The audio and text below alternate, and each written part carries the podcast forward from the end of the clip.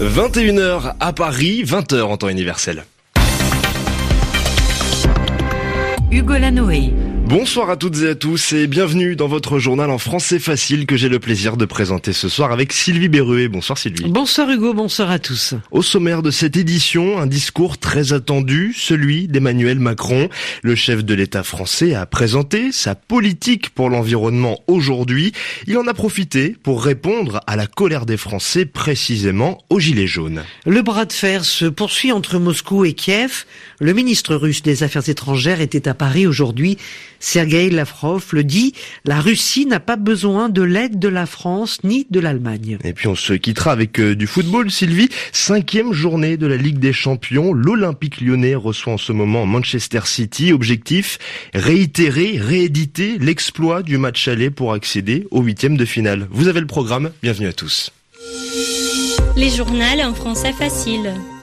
Emmanuel Macron a tenté de répondre aux Gilets jaunes ce matin. Et les Gilets jaunes, Sylvie, ce sont ces Français en colère contre la hausse de la taxe écologique sur le prix des carburants, en colère plus globalement face à la baisse de leur pouvoir d'achat.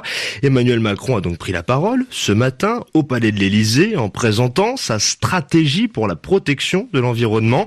Il a joué la carte du changement de méthode et de la concertation, Valérie Gasse. C'était un peu le discours de la méthode, la nouvelle méthode qu'Emmanuel Macron a prononcée. Le prétexte, c'était la programmation pluriannuelle de l'énergie.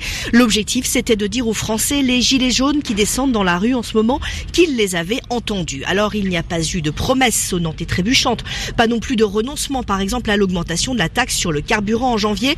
Le cap de la transition écologique est maintenu, mais le chef de l'État a lancé une concertation de terrain qui doit, dans les trois mois, permettre de trouver, a-t-il dit, des solutions adaptées dans les territoires pour accompagner les gens en difficulté.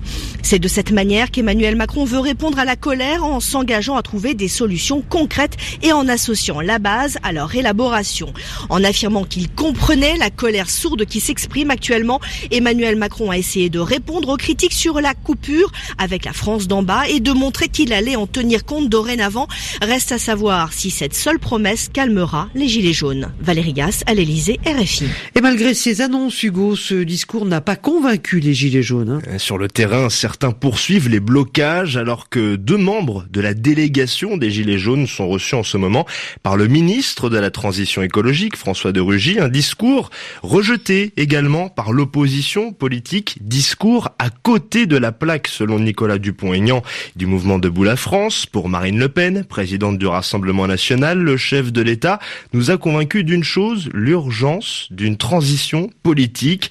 Enfin, pour Jean-Luc Mélenchon, le chef des Insoumis, la gauche radicale, Emmanuel Macron ne prend pas la mesure de la gravité de la situation. Une semaine après son arrestation, le grand patron de l'automobile, Carlos Ghosn, reçoit le soutien du ministre de l'économie. Le directeur général de Renault doit rester le président de l'alliance Renault-Nissan-Mitsubishi. Voilà ce qu'a déclaré Bruno Le Maire tout à l'heure, et cela dans un souci de stabilité, a-t-il dit. Je vous rappelle que Carlos Ghosn est en garde à vue au Japon depuis le dix-neuf novembre. Il est soupçonné d'avoir dissimulé, d'avoir caché Caché au fisc plus de soixante-deux millions d'euros de revenus. En une semaine, le grand patron français a perdu la présidence de Nissan et de Mitsubishi. Autre grand groupe automobile en difficulté, General Motors aux États-Unis. Après avoir annoncé vouloir réduire de quinze pour cent ses effectifs, General Motors pourrait perdre ses subventions. Menace brandie par le président Donald Trump sur son réseau social favori, Twitter. Donald Trump est en colère et refuse de voir des milliers d'Américains perdre leur emploi. Le journal en français facile. Il est vingt-trois heures passées de quatre minutes à Moscou, à l'écoute du journal en français facile. C'est un rendez-vous crucial, très important, à un moment où la tension est maximale entre la Russie et l'Ukraine. Et le chef de la diplomatie française, Jean-Yves Le Drian, aux côtés de son homologue russe, Sergueï Lavrov, c'était ce mardi à Paris, au Quai d'Orsay. Objectif de cette entrevue, de cette rencontre, trouver une solution à l'escalade des tensions entre Kiev et Moscou. Problème, Sylvie, Trois marins ukrainiens ont été emprisonnés aujourd'hui pour deux mois en Crimée. La Russie, je vous le rappelle, retient depuis dimanche trois navires militaires ukrainiens ainsi que leur équipage, soit une vingtaine de personnes, tous accusés d'avoir franchi illégalement les eaux territoriales russes.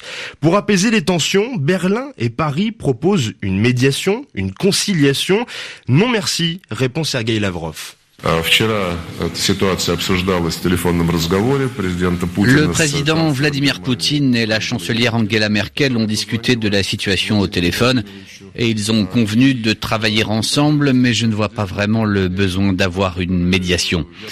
Il s'agit d'une question pratique. Si la partie ukrainienne, comme les partenaires européens, ne souhaite pas que de tels incidents se reproduisent, je pense qu'il faut envoyer un message fort à Kiev.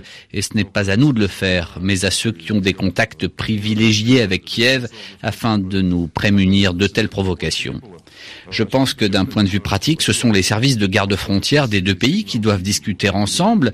S'il y a des questions techniques qu'il faut réexpliquer à la partie ukrainienne, nous pouvons le refaire et les gardes-frontières sur le terrain pourraient alors discuter entre eux. Le chef de la diplomatie russe, Sergueï Lavrov. Theresa May se serait bien passée d'une énième critique. La première ministre britannique a été critiquée par Donald Trump. Le quarante-cinquième président des États-Unis lui reproche de défendre l'accord sur le Brexit, un accord qui sonne comme un obstacle au commerce avec les États-Unis, selon Donald Trump. Dans deux semaines, jour pour jour, nous saurons si le Parlement britannique approuve ou non l'accord final de rupture entre Londres et Bruxelles. En attendant, Béatrice Leveillé, Theresa May tente de convaincre ses concitoyens. Si vous regardez l'accord, les Britanniques pourraient ne pas être autorisés à faire du commerce avec nous, a déclaré Donald Trump. Theresa May, qui a entamé une tournée d'explications de textes au Royaume-Uni, a tenté de balayer cette critique. Pour la première ministre, l'accord de retrait établit clairement que le Royaume-Uni aura une politique commerciale indépendante et pourra négocier des accords commerciaux avec le reste du monde. Elle doit convaincre les Britanniques que cet accord est le meilleur possible et pour cela, elle s'est rendue en Irlande du Nord avant d'aller au Pays de Galles. Elle se dit prête également à affronter le leader de l'opposition, le travailliste Jeremy Corbyn, au cours d'un débat télévisé qui pourrait avoir lieu le neuf décembre, soit deux jours avant un vote fatidique au Parlement qui entérinera ou rejettera l'accord négocié avec l'Union européenne. Un défi pour la Première ministre, son parti est divisé, même un de ses fidèles, son ancien ministre de la Défense, Michael Fallon, vient de déclarer qu'il voterait contre cet accord voué à l'échec. Béatrice Leveillé. Le football avec le retour de la Ligue des Champions. Début de la cinquième journée de la phase de poule dans le groupe F, avec notamment Lyon qui affronte en ce moment Manchester City, les Lyonnais qui s'étaient imposés à la surprise générale au match aller en Angleterre. Deux buts à un, c'était il y a deux mois. On retrouve Cédric de Oliveira en ligne du Parc O L pour R F I. Cédric, les Lyonnais veulent rééditer, réitérer cet exploit ce soir. Et bonsoir Hugo, et pour l'instant eh bien il y a zéro zéro entre les deux équipes euh, dans cette belle ambiance au stade euh, du Parc O L, plus de cinquante-cinq mille spectateurs pour ce match important. Les Lyonnais opposés à l'une des équipes les plus impressionnantes d'Europe, le Manchester City de Pep Guardiola, l'entraîneur espagnol qui a décidé d'aligner une équipe très offensive avec beaucoup d'attaquants, quatre au total, Sergio Agüero, Raheem Sterling, Leroy Sané et enfin Enfin, l'Algérien Riyad Mahrez. En face, l'Olympique lyonnais peut compter sur Nabil Fekir, le capitaine lyonnais, ainsi que Maxwell Cornet, l'Ivoirien, qui est la surprise de cette composition d'équipe. Il avait marqué au match aller. Il tentera de faire aussi bien. Pour l'instant, Lyon domine ce début de match. Lyon qui est beaucoup dans le camp de Manchester City, mais pour l'instant, pas d'occasion et pas de but dans cette rencontre. zéro à zéro. On joue depuis un peu plus de neuf minutes à Lyon. Merci Cédric de Oliveira en ligne du Parc O L pour R F I. J'ajoute qu'on connaît déjà les prochains qualifiés pour les huitièmes de finale, l'A S Rome et le Real Madrid, tout comme l'Ajax Amsterdam. Le football, ce n'est pas que l'affaire des hommes, c'est aussi l'affaire des femmes avec ce match de la CAN en Afrique.